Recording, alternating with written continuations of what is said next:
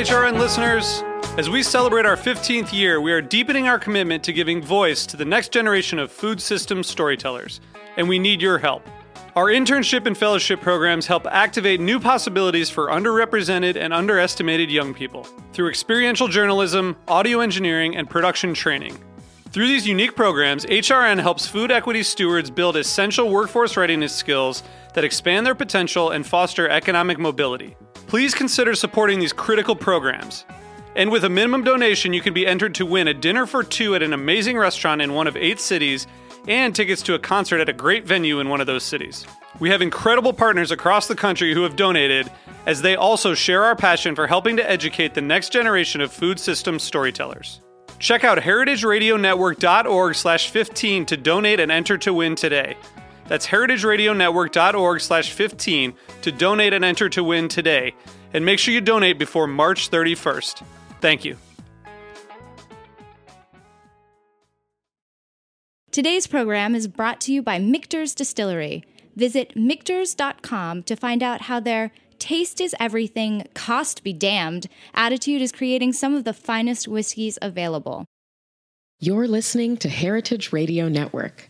We're a member supported food radio network broadcasting over 35 weekly shows live from Bushwick, Brooklyn. Join our hosts as they lead you through the world of craft brewing, behind the scenes of the restaurant industry, inside the battle over school food, and beyond. Find us at heritageradionetwork.org.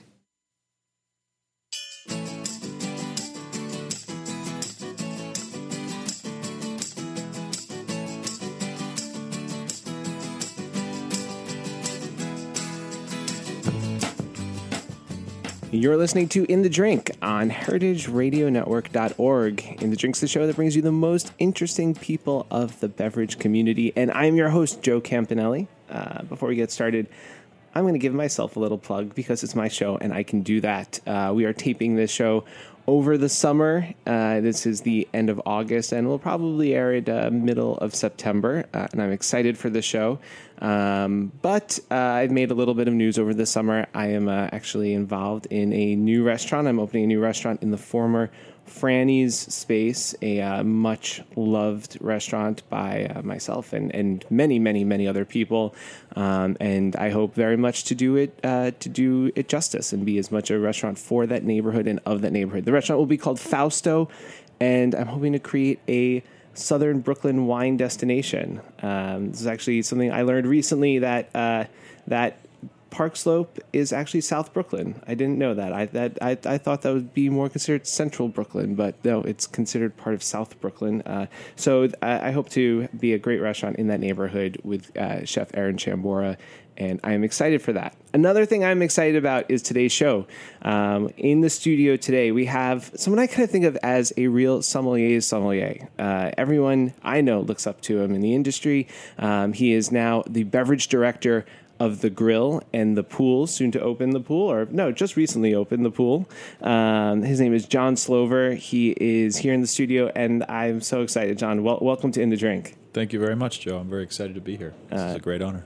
And, uh, John, thank you also. Uh, I know you were at work this morning and came in and going back to, to the Seagram building. That's uh, that's pretty awesome. I, I, appreciate that. My pleasure. It's no problem at all. I imagine it's a busy time for you uh, with a newly minted three star review. Congratulations. Thank you very much. Yeah, we were super psyched about that.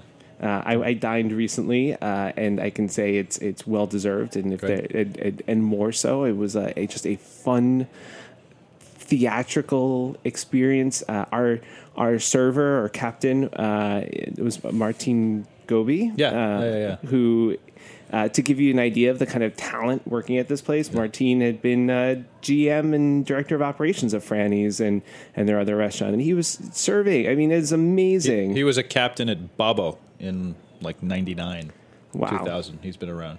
He is the man. Yeah. Another uh, Brooklyn uh, local resident, I believe. Uh, yep to yeah, say we, we also live close by in Brooklyn. Uh, I realize that there's a lot of wine industry people I know, I know, in I know. our neighborhood. Right. We could put together a kick ass tasting group. We really, if we yeah. had the time or, you yeah. know, yeah. Uh, time, I guess, uh, to do it, uh, we, we, could do it. Yeah. We have the, the, the willingness and the wine. We don't have the time. Uh, but there really aren't like a ton of places to to drink. Like where are you going to go and drink a great wine? Like anything that you'd have on your amazing list. Yeah, Like where could you find tough. any of those wines by, by where we live? I mean, I have yet to go to Beasts and Bottles, but it's on Oh, my yeah. list to go to, and I I don't know that that. I haven't looked at the wine list. I don't know if it goes back far in vintages, but it certainly has a lot of uh, a lot of excellent producers and excellent wines. Uh, I looked at it online a little while ago. Yeah. And then um, you could always make the pilgrimage to uh, Da Tomaso in Dyker Heights.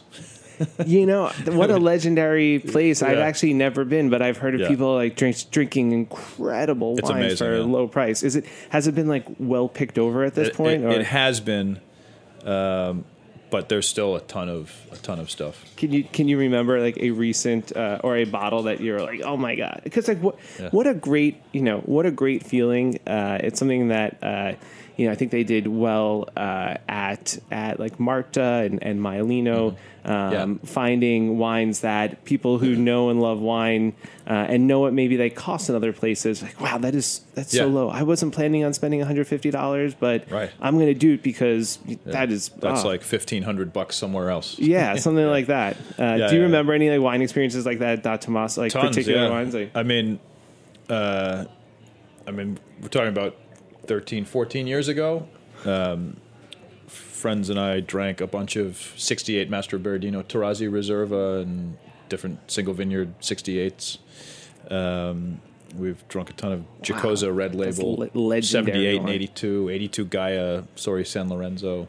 oh, it sounds like so. This isn't even like No, accidental. Like this person is like, I'm just going to buy the big names. Like they actually know what they're doing. Oh yeah, absolutely. Uh, uh, actually, I remember we we found a bottle of uh, '78 uh, Grand Cru White Burgundy in the cellar there. I forget I forget the producer, uh, a good producer. And as Tommaso was opening it, he said, uh, "You know, I really wish this was '79, not '78, because '78 is great for reds, but '79 is great for whites." And uh, so it just shows, you know, there we were, like a group of people from Cru and from, uh, you know, uh, you know, being being schooled by this, uh, you know, amazing, you know, older Italian American guy from Dyker Heights about, uh, you know, the differences, the fine nuances of differences between uh, white and red vintages in Burgundy and old Burgundy is hysterical. That's amazing. Yeah. That's Yeah. amazing.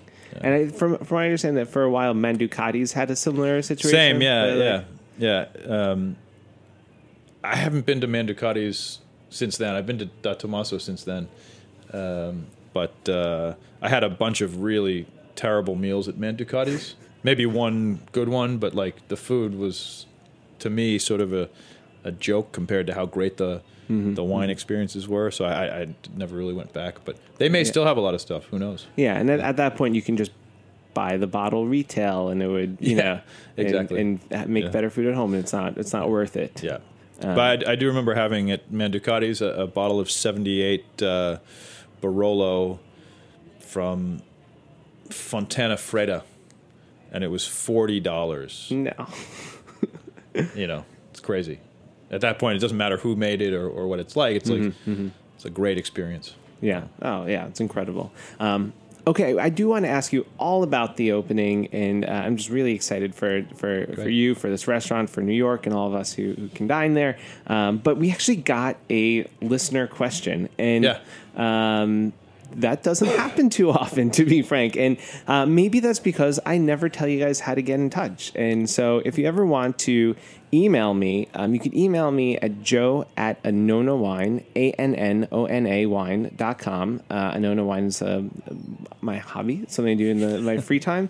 Um, but email me at joe at annona wine. I will respond. And uh, if, you know, if it's a good question, uh, uh, well, you know, we'll answer it. We'll answer it on the show. And I think this is a, a good question. It's an interesting question, and I assume it's something that uh, other people who, especially people who are kind of like tuned into social media and Instagram and following some sommeliers, um, might might wonder as well. Um, okay. Uh, the, the question is from David Walsh, uh, who's based out of San Diego. And uh, David writes that it appears to me that the wine industry, and Somms in particular, are largely driven by fashion, trend, and hype. Fashionable right now are the wines from the Jura, orange wines, grower champagne, etc. While there are thousands of other wines in areas that make even better wines that have either not been discovered or people have become bored of, it seems to me that the Somm community is sometimes a little lemming like, and that when the Somm with the loudest voice discovers a wine or a region, the trend, hype, and fashion begins and the industry follows. Uh, while I understand that the wine industry is sales driven, do we not risk missing out on val- valuable wine experiences? Um, so there's a lot to kind of un- unpack from that. Yeah, there's a lot. Yeah. Uh, and, uh, but I, I kind of wonder what your thoughts are in general. I mean, I know you've you've you know you've uh, been in the industry in New York since 2000 or so. You're part of the Yeah. the you're the opening beverage director at, at Blue Hill, uh, which is amazing. I want I would love to know more about that. Sure. Um, so I imagine you've seen the industry through various uh, phases, um, availability of certain wines, kind of coming Right. and going. Right. Um, how, how does that kind of struck you in, in strike you in general? This idea that that there's uh, people are driven by like what's trendy and, and hype and, and that sort of thing. Well, I guess um, I think there's.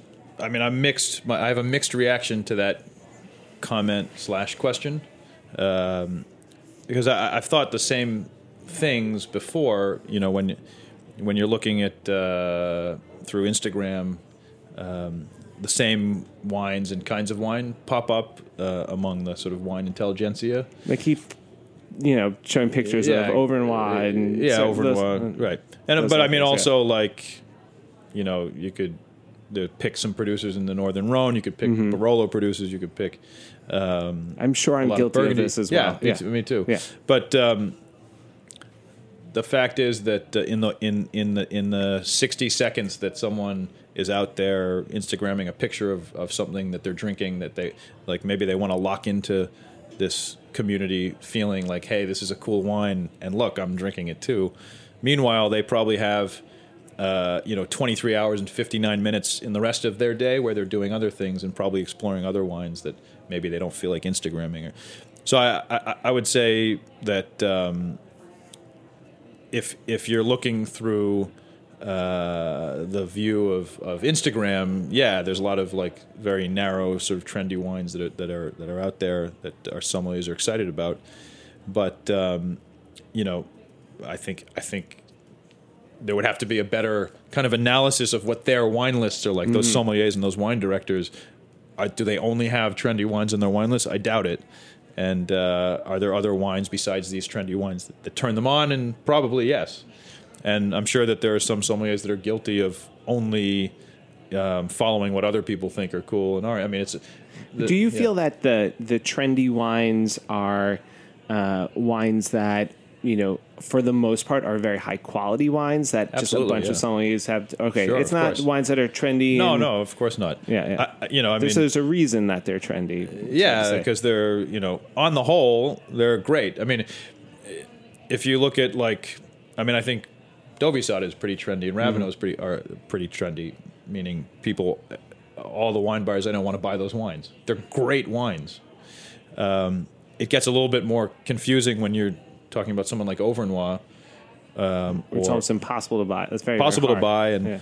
and the, and, and some people love them, some people hate them. Mm-hmm. I don't know anyone who really hates Dauvissat. You know, No, I would not You know. want to dine with that Yeah. person. Actually, Yeah. yeah, Yeah. they would not be fun. yeah. Uh, by the way, I just I, I just drank a bottle of uh, I forget what it was. I I, I sort of missed the the Jura um, trend, although I, I, I had some wines at Blue Hill in two, in 2000. I had some vin jaune and I had some other things. I was I had a Poulsard rosé by the glass, like a light colored Poulsard by the glass at, at Blue Hill.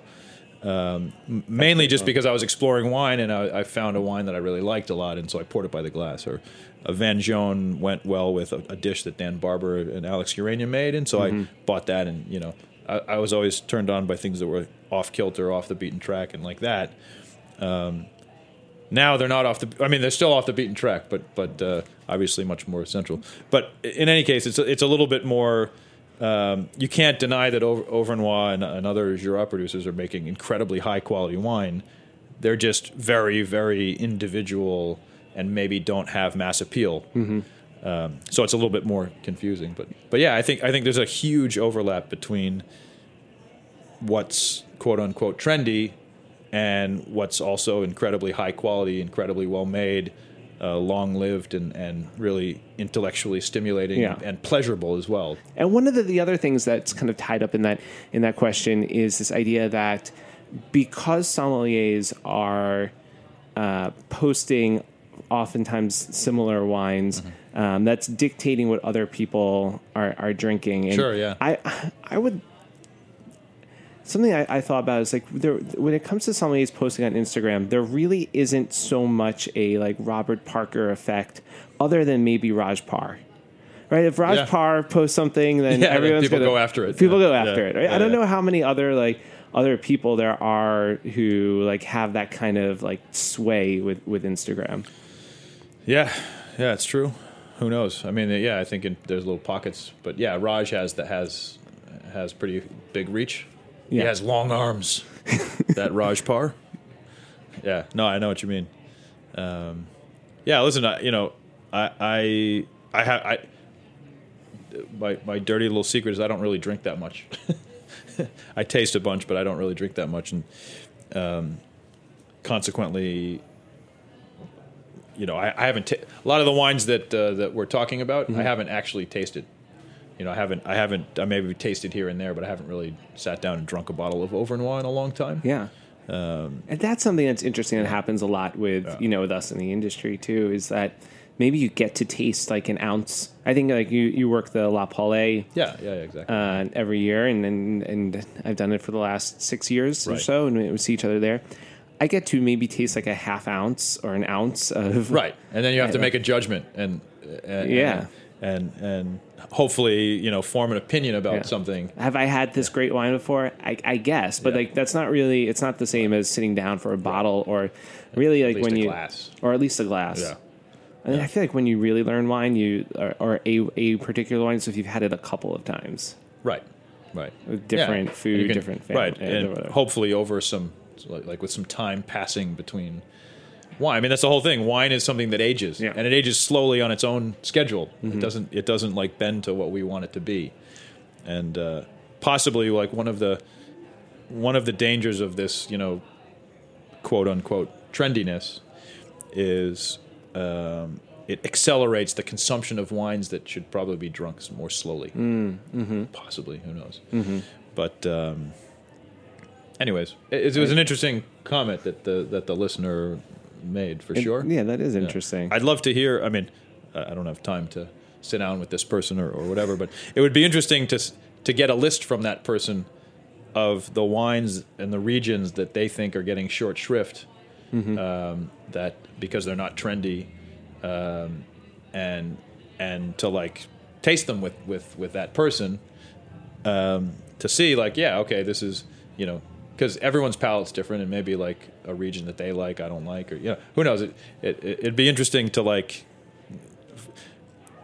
it's a little bit cynical to comment um, but it I feel like it wouldn't be cynical if he or she put forward uh, suggestions for what they think are getting short shrift and what they think are quality that are being overlooked because they're not trendy. All right, So if- David. if you wanna David fo- Wallace, follow if you're up. out Yeah. there, you can send me a follow up Yeah. email, and I'll discuss it with John at some point. Hopefully yeah. over, uh, you know, Bottle of Auvergne. over and we will Instagram th- th- and hashtag up. Yeah. Uh, and, and you you mentioned that I, I know that, that drinking wine with some age is something that you that you like to do. I, I had Yeah. a, a Bourgogne Blanc at, at the grill. It was like a 2010 Bourgogne Blanc. Oh, yeah, And yeah, I- yeah. buying stuff like that Right, for simple me is stuff, yeah. uh, amazing, right? Like something that that is uh, you know affordable. I can't like I can't afford Grand Cru White Burgundy from 2010, but Right. uh, and you usually see people having like a Bourgogne Blanc that's 2015 or Right. coming up on 16s Right. or something like that. So that that's really cool. How do you?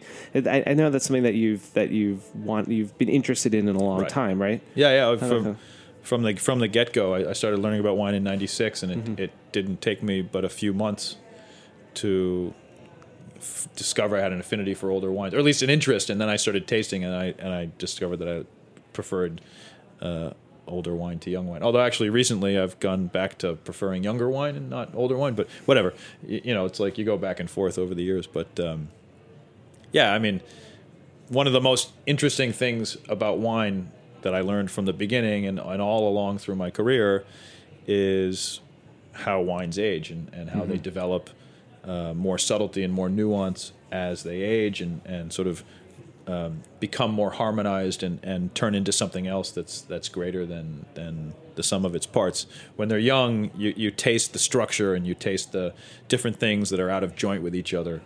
Um, and over time, all those pieces come together and form a sort of harmony of, of balance. And I, I think that's interesting and fascinating, one of the most stimulating things, and one of the most pleasurable things about about wine. Um, and it doesn't have to be Grand Cru, like you're saying. Um, it's wines have uh, their primary, secondary, and tertiary as they age. So something like Chave Hermitage, that that that uh, lifespan takes place over 30 years. But a Bourgogne Blanc, that lifespan takes place over five or seven or 10 years. Um, so you, you, you can get a tertiary wine that's not super expensive. Um, it may not reach the heights of greatness that Chave Hermitage does, or, or, or a Grand Cru White Burgundy, um, but it doesn't it doesn't have to. Has has it become easier or more difficult to find these sort of lesser? I mean, not lesser wines, but like less.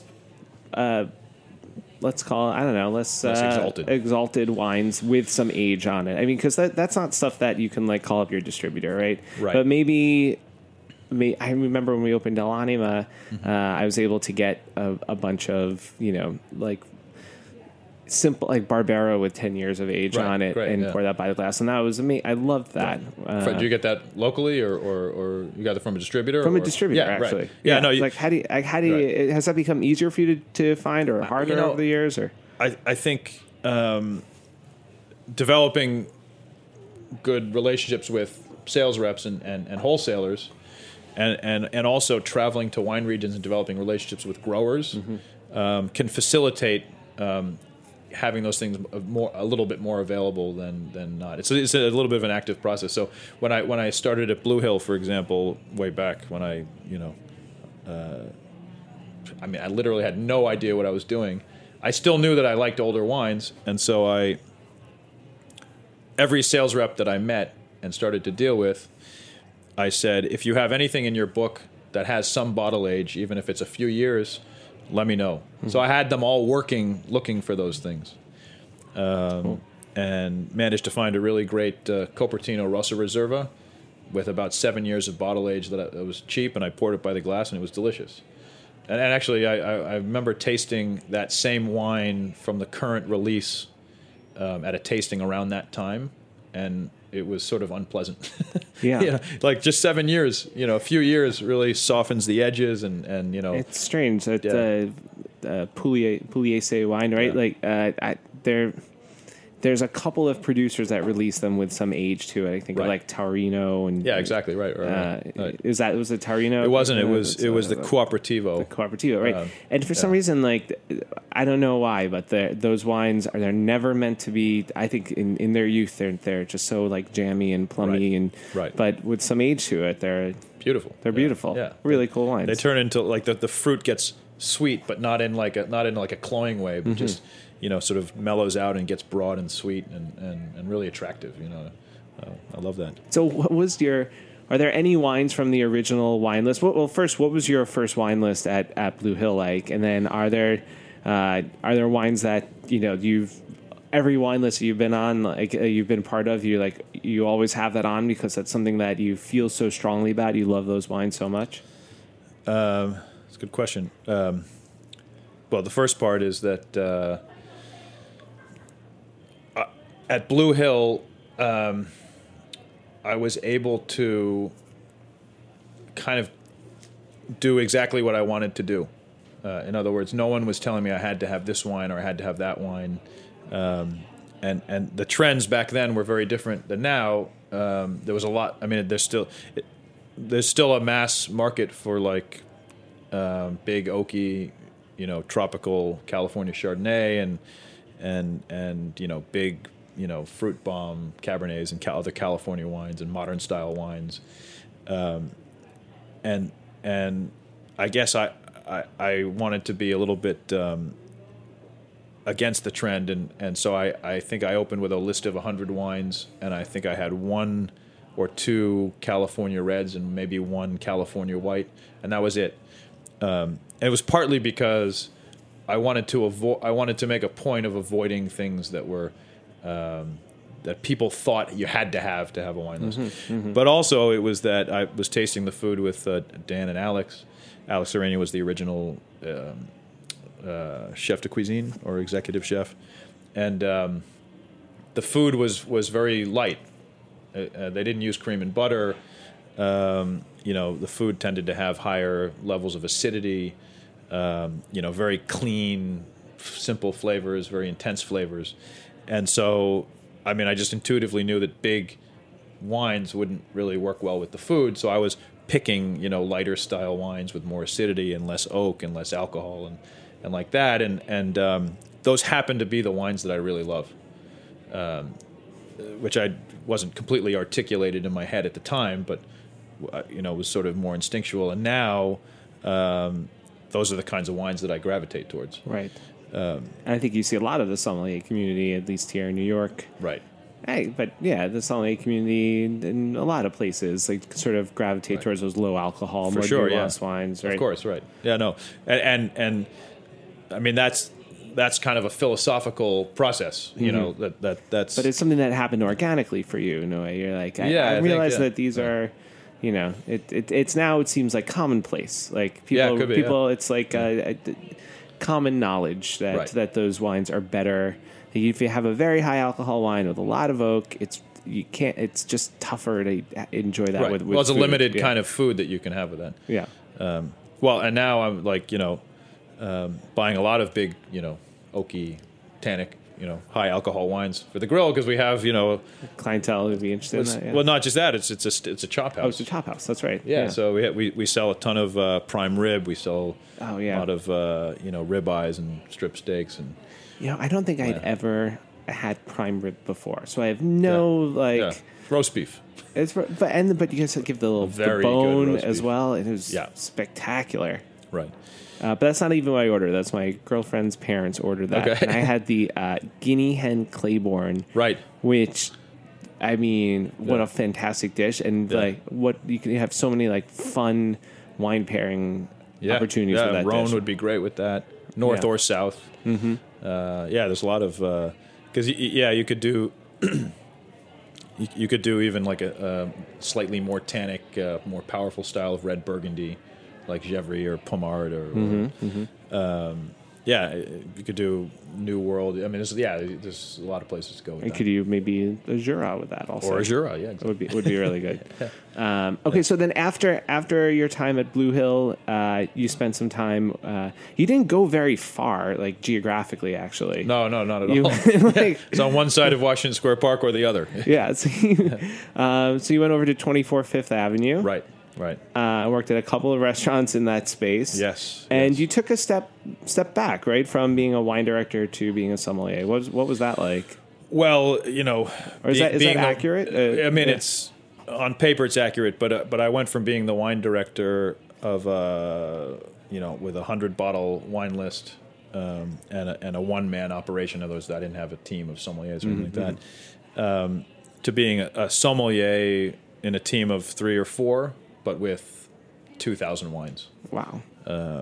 I think maybe we we opened Washington Park with a thousand wines and grew it to two thousand wines, and then we closed Washington Park, renovated, um, and uh, brought in all the wine that we had been buying that we didn't have time to put on the wine list, and we opened Cru with four thousand wines. So in, in the seven months between restaurants, we added two thousand selections.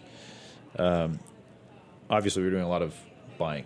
Yeah, I remember the Cru. I mean, I went to NYU and couldn't barely afford anything there, but you guys, the hospitality. I don't know if people realize like you guys were really great, and there was a little bar area, and sometimes I'd Yeah. go in with my friends, and um, you know, you'd be able to find some. I remember drinking like off vintage Bartolo Mascarello, like Yeah, yeah, yeah. '93 Bartolo yeah, Mascarello. yeah, that was that. actually like it was Really a good, yeah. stretch and really good, Yep. uh, and stuff like that. yeah, yeah. Um, but four thousand. I remember there was two two, Two wine book- a white two book books. and a red book. Yeah. It's crazy.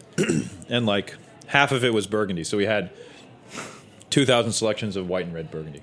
yeah. Um, You can't like you can't possibly know all of the wines, right? Is that is it impossible at that point to know? Kind of, yeah. I or mean- do you like how do you Well, how do you it depends approach on what you mean by know. I mean, if, Yeah. if if you want to know all about the, the, the winery, the history of the domain, the the, the, the name of the winemaker, like Mm-hmm. the their vinification process and all, yeah, it's it's impossible to know everything about every wine. But um, but you know we. But you can know enough to make as you to go, make sure yeah, you have a sense right? of styles, you have a sense of, of climate and what the kind, what you know, and there were a lot of verticals, I imagine. So At Cru, yeah, yeah, Yeah, Cru. absolutely, yeah. I mean, we had, we had two thousand selections of Burgundy, but we also had ten pages of Napa Cabernet. We had, you know, a huge selection of Guigal Lalas and, and other Northern Rhones. I mean, we had a huge selection of Rayas. I mean, Mm-hmm. the buying back then is was much easier. You know, it's it's a totally different ballgame now, and and is you're saying that because anything that you wanted, you could you could pretty much get, and Yeah, things and- weren't like and it- allocated like they are. Yeah, exactly. Yeah. And and and um, there was less competition. There's there's since oh we we opened Cru in 04. Um, and since then, the collector community, people who wealthy individuals who are interested in collecting and buying wines, has grown dramatically. So there was less competition at auction then. Now you know there's you know whatever you know more people buying the same kinds of wines Yeah, and um, you know, I think we, we one time we bought three cases of seventy eight Rayas. I- Now I see a bottle, a lot, uh, you know, a lot of one bottle of seventy eight Rayas here and there, um, and it's leaking, and the cork is pushed out, and you know, it's like not something you really want to touch. Three cases of seventy eight Rayas show up at the door. wow. Yeah, there was someone who was selling. Uh, Robert Chadderdon was selling uh, Gonon back then. Was he really? I didn't realize that. We used to take Yeah. five case drops of 89 and 90 Gonon Saint Joseph Oh my for nothing. God. You know, $27 a bottle or something stupid. like Oh that. my God. It was on the list for, I think the 89 was on the list for 90 bucks and or 80 bucks. That seems like a wine. It's probably to blame Raj Parr, but like that seems like a wine that uh, just in the last couple. Blame of years, Patrick Cappiello on Patrick. Cappiello on Gonon. Okay. Oh yeah, he's Shout another. out one. to Patrick.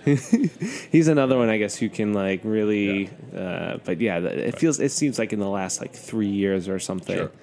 Uh, and, and and again, to our, our point before, Yeah. it's a truly great wine. Oh, it's phenomenal. It's And phenomenal. It's yeah. it's worth that. Right. That's like lives Yeah. up to the hype, and Exactly. still a good value, even at the newly yeah, inflated it's, price. It's, it's now broken the sixty dollar barrier. You know, Yeah. you can't buy it retail for less than sixty bucks anymore, and even more than that. I've seen it offered for higher than that. Yeah, but still compared to some of you know our favorite Burgundies Yeah. or yeah, It's other cheaper, great wines in the world. It'll be a value. It'll still be a value up to like eighty bucks, and then it'll still be worth buying. You know, it's it's a really good wine. It's super authentic. Jean, Jean Gonon and and uh, and uh, I guess it's Pierre is his brother. Mm-hmm. They're like incredible winemakers and and, and vineyard managers. Uh, insanely careful in the vineyard, insanely you know detail oriented, and um, you know do they have the greatest of the great terroir? No, but they're making incredible wine to its potential from from a really really good terroir. It'd be scary if they had uh, you know vines in Bessard on Hermitage or, or, or you know something in Côte Rôtie. It's scary to see what they would make. you Wow. know. But uh, we need to like come up We need to with get a them some vines, collective to, to I mean, who knows? Maybe they wouldn't really like it. Maybe they're very Yeah. at home where they are, and you know they're not uh, striving to make Hermitage or Côte Rôtie. But for what for what they make in Saint Joseph, it's like amazing. yeah. Yeah. I, So- I think so. That was a that was a, a, a special time uh, that that you're at uh, you're at Cru. I mean, what what's what's some some of your takeaways from that experience there? I, I imagine you tasted some of the like greatest wines in the world. In Yeah. fact, I know there was an event there that happened that was called the greatest wines of the century. Or Oh something yeah, yeah, like yeah, yeah. yeah. the- was it the hundred best wines? Yeah. 100 best wines of the century. I remember drooling and Yeah, thinking yeah. about uh, what was.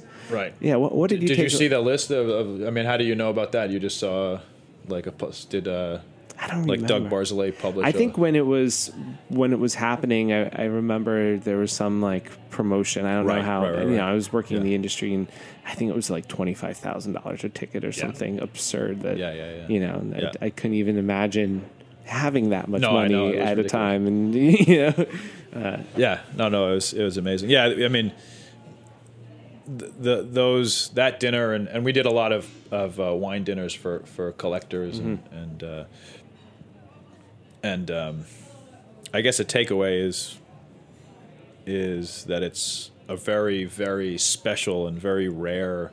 I mean, back then it didn't seem so rare, but now looking back, like I kind of wish I had taken better notes. You know, Yeah. I wish I had like, you know, kept a better log of, of those things. Of And- everything you tasted Yeah. and what you yeah Right, and every now and then I come ac- like I'll going through storage. I'll come across a box with like printouts of of the wines we were serving, and like I remember a dinner we did for a group of collectors where the youngest wines were from 1945, and the oldest wines were from like 1892 or even older. It was maybe an 1870 red Burgundy or something. Uh, I can't remember exactly, but uh, That's crazy. yeah, it's it's uh, it's you know at the time you take things for granted. It's like this is going to go on forever, and it's not. You know, and now it's like really hard to have those experiences, and and those wines are concentrated in in fewer and fewer cellars, and and and uh, so yeah, I wish I'd taken better notes and and recorded all that stuff somehow much better. Yeah. So It makes me think uh, another uh, wine destination uh, I've never been to. Uh, makes me think of Bern's Steakhouse. yeah, I've never been there either. Yeah, Yeah. I've always wanted to go. I've always wanted to go Yeah. too. A Cool. place with thousands of selections, Yeah. and, and they've kept them around for a long time, and, Right. and some good some good values. Right. Um, so then, uh, sometime after that, I don't know if I'm missing if I'm my, missing anything in the chronology. Right. You made the trip all the way down to Houston Street. At, yeah, to Bar that's right. That's right. Like uh, you traveled three blocks. Three uh, blocks instead of one. Uh, meanwhile, I lived on Thompson between Bleecker and Houston. You live on Thompson Street, Bleecker and Houston. So so all through that, I was like two blocks away from work all the time. Did you meet your wife when she was working at Lupa? I did actually. Yes. It's, it's Yes. amazing. Yeah, Yeah. who's also a lovely uh, and uh, talented and amazing Yes. person. Who, who worked with your partner actually, uh, Erin. She worked with Erin. yeah. So she. Oh. Uh, I think when Erin was uh, Cruz's sous chef at Lupa, Shin was a sommelier at Lupa. Yes, Yeah. I kind of think I said you're a sommelier. Sommelier. I feel like Cruz is a chef. Chef. Like yeah, all yeah, chefs yeah, love yeah. Cruz. Yeah, yeah. yeah. And then Erin, like that's like Yeah. her mentor. You know, you know, she. I think she she followed him to three different kitchens. Oh, cool. Mercer Awesome. Kitchen, Lupa, and Del Posto. very cool. Awesome. That's I'm super psyched for Fausto to open. I can't wait. To, Oh, thank wait for it to you. Yeah. thank you. I can't wait to have you in. Cool. Uh, hopefully, it'll, it'll be one of the days where you're, you're drinking wine and Yeah. can dispel the myth that you. Yeah. uh, so at Bar Henry, you, you did a uh, a really uh, cool thing that the city I don't think I had seen before, where Right. you allowed people to order a half bottle of any full bottle that was Right. And and it's now been adopted at Charlie Bird and Pasquale Jones, perhaps as Yep. well, and they give you the shout out on, on Yep. the list, which I think is very cool. Very cool. Yes. I think like you know uh, you see that more with cocktails these days too, where people like they're saying, "Hey, listen, this idea is from someone else, and I'm going to Yeah. give them the credit for it." And, Right, right, And I think right. that's super cool that, that they're doing that. um, how did do you remember like the thought process? Like coming, like, is it something that Yeah. you do again? Uh, it seems like to me, Yeah. I, I think that's a brilliant idea. Yeah, it worked really well at Bar Henry. I did it at Ciano as well, where it also worked really, really well. Um, I actively don't want to do it at, at the grill in the pool just because it's a much bigger uh, Yeah. operation.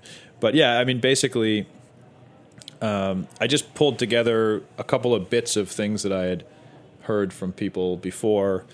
Um, you know, uh, uh, actually, I think it was Dan Lerner from Skurnik who mentioned that uh, maybe it was that uh, one night he was at at at Crew, and uh, I offered to serve him a half bottle of wine, and he mentioned that uh, he, he used to be he had been a sommelier before, and that you know he did that occasionally for guests. It's just something you do occasionally for something special.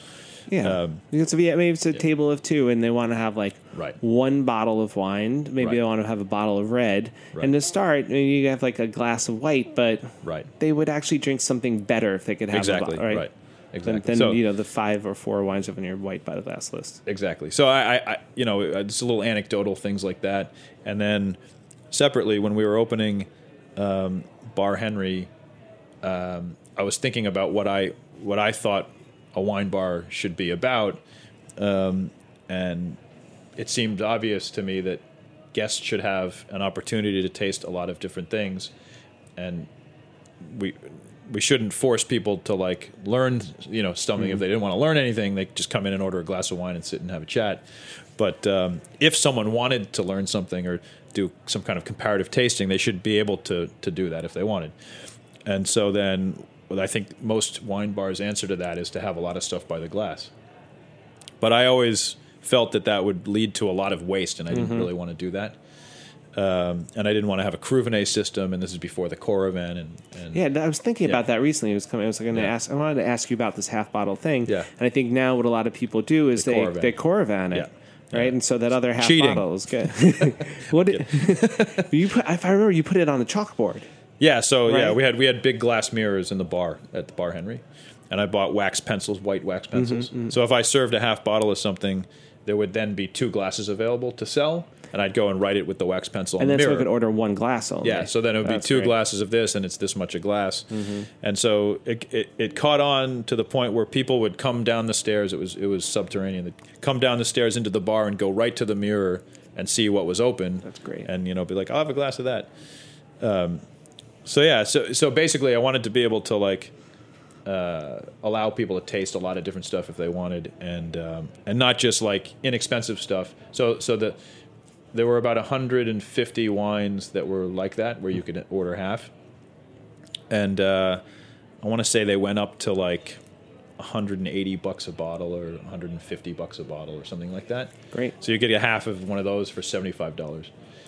Did you end up pouring out a lot of wine at the end of the night, or was it? Do you guys? Not when? I was there. No, Yeah. I, I, you know, I, I- was the whole game was You didn't pour it out because you drank it at the end. yeah. No. I drank a little bit for sure, but the whole game was, you know, competitively like sell this sell. one. Yeah, yeah. So Have you been to a wine bar called Isola in Milan? I have not. Do you know of it? Do you know this place? I've heard of it, but I don't. You would yeah. love it. Oh, I think you would. I love it. Yeah. Uh, I went uh, a few months ago with uh, with my girlfriend. Yeah. Uh, it is just an it's a, a great wine bar. They have every bottle of wine. Maybe my only criticism is that the you know all the bottles are out and on like perfect temperature control. They have Right. all these great bottles of wine Yeah. out, and anything that you want, Yeah. you can pull it and get a glass. Okay. You can like bring the bottle to the like, and they'll open it up for you and they'll pour a glass. Very nice. And the prices are super low. And then what do they do with the rest? They try to sell it to. I see. So they do the yeah same. Yeah, Right. I mean, uh, you know, uh, me like I would just go and get them, but uh, a lot of what I could tell the regulars who are going there speak to the bartenders like, "What do you have? Like, what should Right, I right, drink?" right. And then they're trying to actively. Right. And it, it, there's like four people working behind this bar. And they Yeah. do aperitivo, which generally, you know, I, I was excited about aperitivo as a college student. Right. And then as I grew up, and was like, you know what, I'm willing to pay for food that's better Yeah, yeah, than, yeah, yeah, than yeah. the crappy food. Yeah. Uh, but they actually have good, like, uh, you know, like organic, like cool Awesome. ingredients that you don't see and, and stuff like that. Nice. Anyway, sounds ideal. it's like a, a glass of wine, whatever you want, and get some good food. Yeah, and the food's included in the glass of wine. We drank uh, this wine, Lino Maga Barbacarlo. I don't know if you're familiar Never with it. it, Uh, it's from right outside of Milan, uh, 1996 for 16 euro a glass. And it was like amazing. Yeah. Uh, I should take. I should. We should take a break right now. We're going to take Okay. just a very very quick break. Uh, we'll be back with John Slover, the beverage director from the Grill and the Pool, and uh, right after this, we'll talk about those. Michter's Distillery is a proud sponsor of In the Drink and HeritageRadioNetwork.org. At Michter's, our passion is making the finest whiskeys possible. When you only make small batch and single barrel whiskeys like Michter's does, your whiskey has to be perfect. No detail is too small, from careful attention to the wood used in the construction of our barrels to lower barrel entry proof before heat cycled aging in advance of exacting chill filtration. And no whiskey gets bottled until Michter's master distiller says it's just right. Michter's cost be damned, taste is everything attitude is apparent in every sip of its smooth, rich whiskeys. Is it worth it? A lot of spirits lovers seem to think so. Food and Wine magazine called Michter's the best American whiskey. Bon Appetit said it's amazing. And the Wall Street Journal had one special word for Michter's phenomenal. For more information, visit Michters.com or simply visit your favorite bartender or retailer and ask for Michters. All right, we're back with John Slover, the beverage director of the Pool, the Grill, and the Lobster Club also. The Lobster Club. That's right. Um, you know, I like I said, I had just this fantastically fun and delicious meal at, at the grill, and I can't wait for the pool to open. But I don't know anything about the Lobster Club. Uh, can you? I, I, I love lobster. Uh, it, it, it sounds it sounds cool. I wonder if we're going to serve lobster. I don't even know. um, yeah. So basically, um, the the uh, I'm sure many people know this, but the backstory of the place is that in, in 1959, Restaurant Associates, um, who were these very theatrical um, restaurant uh, restaurateurs, It was Joe Baum's company. yeah, exactly. Um, uh, opened uh, the Four Seasons restaurant in the Seagram, the newly built Seagram's building, which is a um, revolutionary, modern, beautiful, elegant building in um, in Midtown. It was the first of its kind. Um, actually, I guess Lever House was open the year before, was built the year before, but um, and uh, Mies van der Rohe, who was um, from the Bauhaus School of Architecture, designed was the architect on, on the Se- Seagram's building. Philip Johnson, who is a famous architect, was hired um, to design the interior spaces of the restaurants, um, and the result are basically the the the, the most beautiful, uh, most um, elegant, and most incredible interior restaurant spaces that I've ever seen, and um, I think are the only. It's the only landmarked interior space landmarked uh, restaurant in the in the city, possibly in the country, um, and uh, they're they're treasures really. So when when when Major Food Group partnered up with um, the owner of the Seagram's building, um, the Landmark Commission obviously dictated what, what they could and couldn't do. But in any, forget about that. They decided early on not to change anything, um, regardless of that, but just to take everything out, clean it, and put it back the way it was. A couple of minor um, changes here and there. There was a Picasso tapestry in the hallway between the restaurants that was donated to the New York Historical Society, and they hired a sculptor to to um, make this incredible organic um, sculpture that includes plants for that hallway. It's beautiful. Um, so, uh, and uh, one other thing they did was they took back um, what used to be called the Brasserie, which was a restaurant um, downstairs that was entered on uh, from 53rd Street. Um, it originally was owned by Restaurant Associates. Over the years, it, it uh, um, became separately owned by different operators. So, um, in the latter stages of the Four Seasons tenure, um, the brasserie was not part of their operation. All they did was the grill and the pool, or the grill room and the pool room. Um, but now the three restaurants are back together under one operator, one set of operators, which is Major Food Group, and and uh, And when when will you guys open? And we're gonna open that in October, mid October is the is the plan. will each of these places have different wine lists? Or I'm It, it it's all the same wine list. They, they each Okay. have different wines by the glass, um, but uh, but uh, the same wine list. I'm excited for that. Yeah. I you know I've been meaning to ask you. Uh, I know that Rich and Mario uh, and the, the group really just did a ton of research in Yeah. into the space, to the food that was was served there, Yeah. and, and maybe I think also what was served in general in, in great restaurants at that Yes. time. Was there a, a similar approach to the uh, the wine list and the cocktails? Cocktails, yes. Um, wine list. Um, I, I didn't. Um, I had a glance at the Four Seasons wine list, and quick and quickly stopped glancing at it.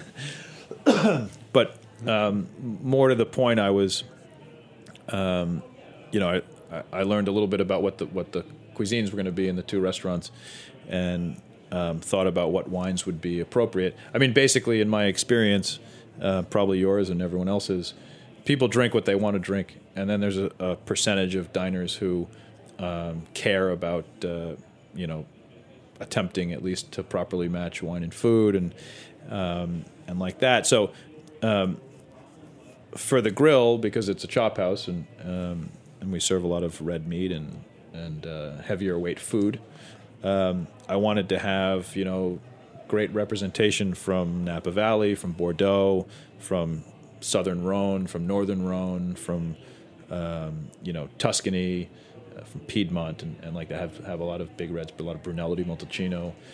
Um, but knowing that down the road we were going to open the pool, which is, um, uh, you know, raw and cured fish and, and grilled whole fish, and um, we have a little bit of we, we offer some meat dishes, three maybe three meat, meat dishes, but but it's it's largely a seafood restaurant. Um, I wanted to have a lot of champagne and a lot of Chablis and, and Meursault and, and, and coastal Italian whites and uh, you know briny coastal Mediterranean whites from all countries and islands. Um, so I I bought uh, I held off on the on the coastal Italian stuff until closer to the to when the pool opened, but um, but I was picking out wines based on those two respective cuisines, and then just generally focusing on you know it, it's a big enough program and it's the kind of place where people drink what they want to drink. So I um, not really I, I haven't worked that much in this part of Manhattan, um, and so uh, I made some guesses about what should be on the list and started and I'm still in the process of, of, of figuring out. 2017 is about getting the places open getting the place up and running and and seeing what people ask for you know are, are there is there a lot of demand for uh, Australian wine? I, I don't want to buy Australian wine until there's a, I see if there's a demand or not for that. So I, I'm in the process of discovering what people want to drink Yeah. uh, but I knew that there were certain things I, I, I should have, which is the ones which which are the I know that you listed. favor old world wine. Oh, for Have sure. you- Have you, uh, Definitely. uh, in the in the spirit of the Four Seasons Yeah. being something more about American cuisine? Have you also added some more American wines that you would maybe you would normally put on on your own wine list? Uh, Uh, for sure. wine list, Yeah, yeah, definitely. yeah. yeah. where where do you go to when finding American wines to, to Well, um, drink? or to list? I guess.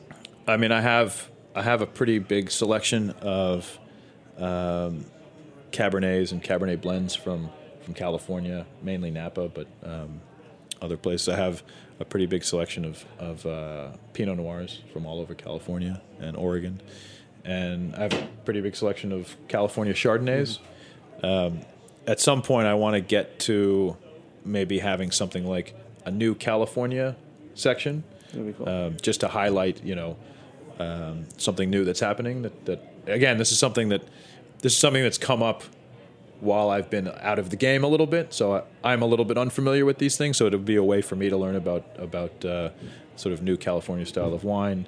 Um, but I think it would also make for something more interesting than just a long list of California Chardonnays.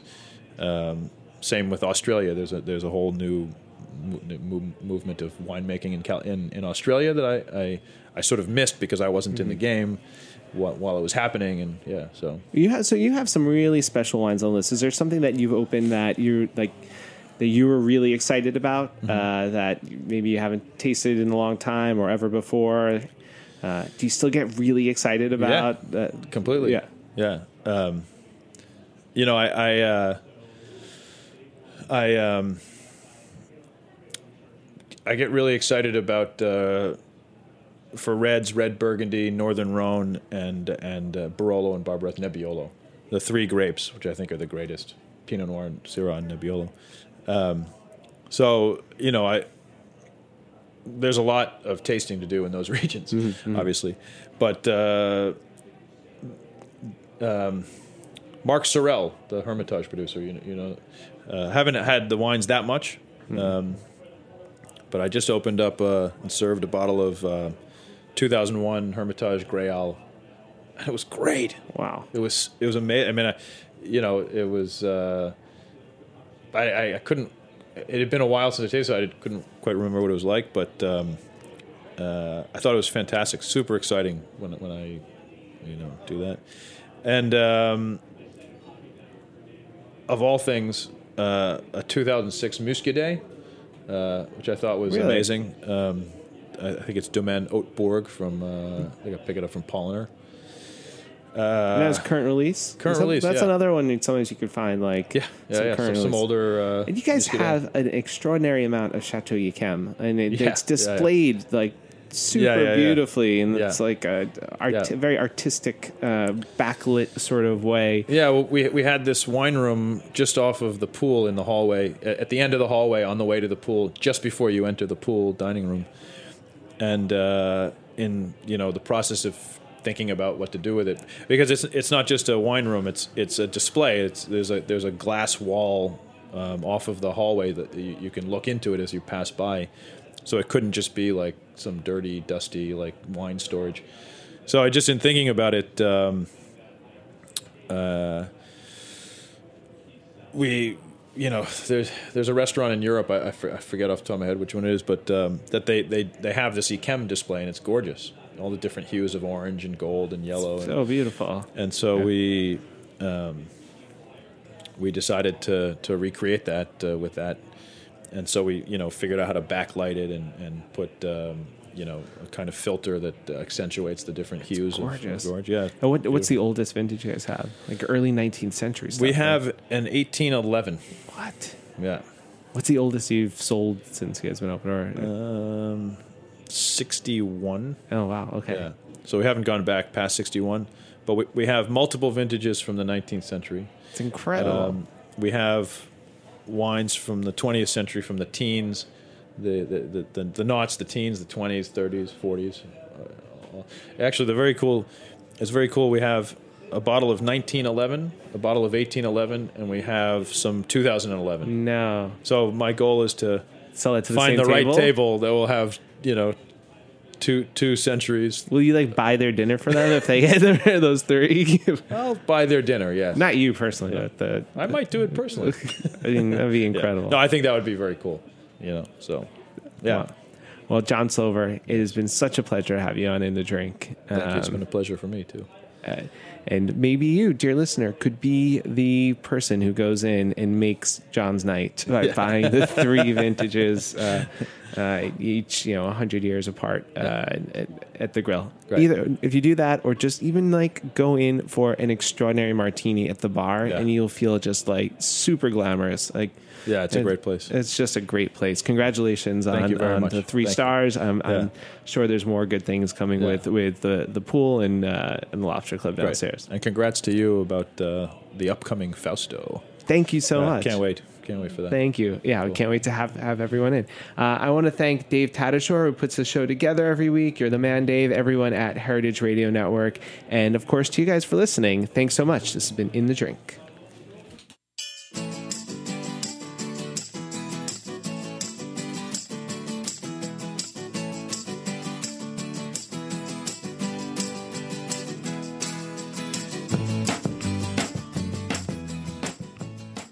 For listening to Heritage Radio Network, food radio supported by you. For our freshest content and to hear about exclusive events, subscribe to our newsletter. Enter your email at the bottom of our website, heritageradionetwork.org. Connect with us on Facebook, Instagram, and Twitter at heritage underscore radio. Heritage Radio Network is a nonprofit organization driving conversations to make the world a better, fairer, more delicious place. And we couldn't do it without support from listeners like you. Want to be a part of the food world's most innovative community? Rate the shows you like, tell your friends, and please join our community by becoming a member. Just click on the beating heart at the top right of our homepage. Thanks for listening.